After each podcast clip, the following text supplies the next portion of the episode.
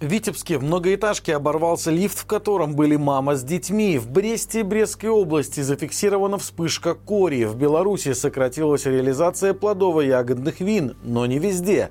Подробнее об этом и не только я расскажу вам далее. Вы тем временем проверьте, подписаны ли вы на наш канал. В Витебске в многоэтажке оборвался лифт, в котором были мама с детьми. ЧП произошло в одном из подъездов дома номер 80 по Московскому проспекту. На пульт спасателей поступило сообщение о том, что между третьим и четвертым этажами застряла женщина с двумя детьми. Как сообщает телеграм-канал «Витебск Главное» со ссылкой на жительницу дома, на помощь застрявшим приехало четыре машины МЧС. По словам читательницы, лифт уже днем весь трясся, а вечером, по неподтвержденной информации, оборвался трос. Вероятнее всего, в этот момент сработала аварийная система которая не дает кабине упасть, поэтому она и застряла между этажами. Вместе с сотрудниками аварийной лифтовой службы Витебска спасателям удалось открыть дверь и помочь семье покинуть лифт. Сколько времени мама с десятилетним и пятилетним ребенком находилась внутри, не уточняется. Медицинская помощь никому не потребовалась.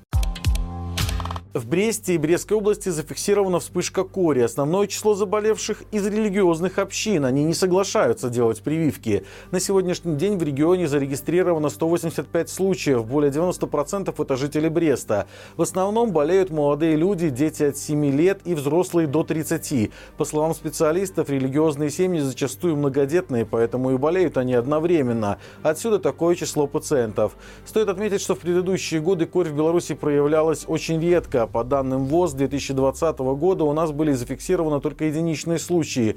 Но в прошлом году ситуация изменилась. В декабре Минздрав объявил о том, что в стране за год зафиксировано 160 пациентов с корью. Если озвученная статистика верна, пока ситуация не выглядит экстраординарной. Похожие по размаху вспышки кори проходили в Беларуси, например, в 2018 году, когда заболели 259 человек. С начала 2023-го локальные вспышки кори в Беларуси уже фиксировались в Жабинковском и Лицком районах, а также в Минске. В Беларуси сократилась реализация плодово-ягодных вин. Наша Нива обратил внимание, что в прошлом году прирост продаж этого алкогольного напитка зафиксирован только в одном регионе страны. По официальной информации, в 2022 году было продано почти 3900 декалитров плодовых вин, а в 2023 почти 3700. Таким образом, в годовом выражении продажи таких напитков сократились почти на 5%. При этом положительная динамика продаж была зафиксирована в Минске, где реализация увеличилась более чем на 5%. Если в 2000 2022 году организации торговли столицы продали 323 тысячи декалитров плодовых вин, то в 2023 году 340 тысяч. В остальных регионах наблюдается сокращение продаж. Житель Гродно попал под уголовку за странный поступок. На улице он ударил ногой в спину ничего не подозревавшего пенсионера. Когда же его задержали, он даже не смог объяснить, зачем.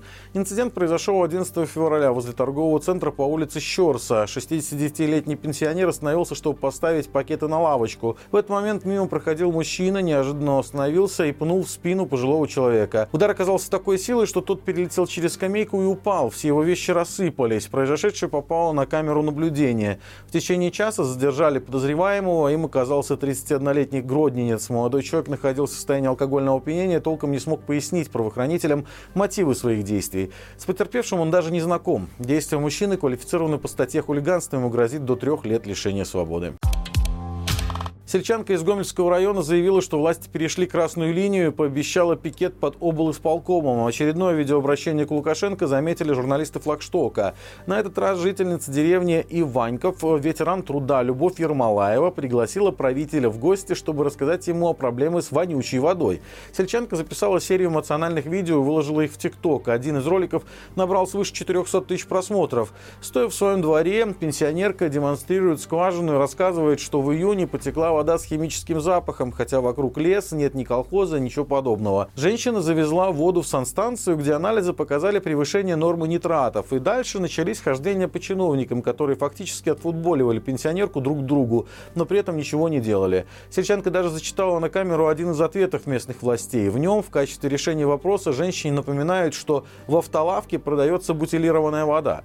В итоге пенсионерка заявила, что решила нарисовать плакат с надписью «Хочу жить и пить чистую воду» и отправиться отправиться с ним на пикет Гомельскому облсполкому. Работники Мозовского НПЗ создали дракона в честь символа этого года по китайскому календарю. Инсталляция появилась в цехе номер 10 «Очистные сооружения». Телеграм-канал предприятия называет матерью дракона работницу цеха Татьяну Гришкевич, а отцом слесаря по ремонту Евгения Мартиновича. Как рассказали сами авторы, в ход пошли ненужные обрезки арматуры и куски металла. На их соединение и монтаж огня им потребовалось полторы недели. По словам Гришковец, изначально планировалось, что каркас дракона будет покрыт драпировкой, но мастер по железу так увлекся, что сильно отошел от первоначальной идеи. Теперь работников предприятия завлекают погладить скульптуру, мол, это обязательно принесет удачу и богатство. В условиях, когда западные рынки сбыта закрыты и заменить их не удалось, когда регулярно горят многомиллионные вложения в новую установку гидрокрекинга, пожалуй, счастливый металлический дракон единственное, на что остается надеяться. И это все на сегодня. Напоминаю, по понедельникам на нашем канале выходит рубрика «Народ спросит», и новый выпуск уже опубликован. Обсудили с экспертами. Ждет ли белорусов дефицит лекарств и почему постоянно растут коммунальные тарифы? Спасибо вам за лайки, комментарии и подписку. Именно благодаря вам нам удается доносить правду до большего числа жителей нашей страны. До встречи завтра и живи Беларусь!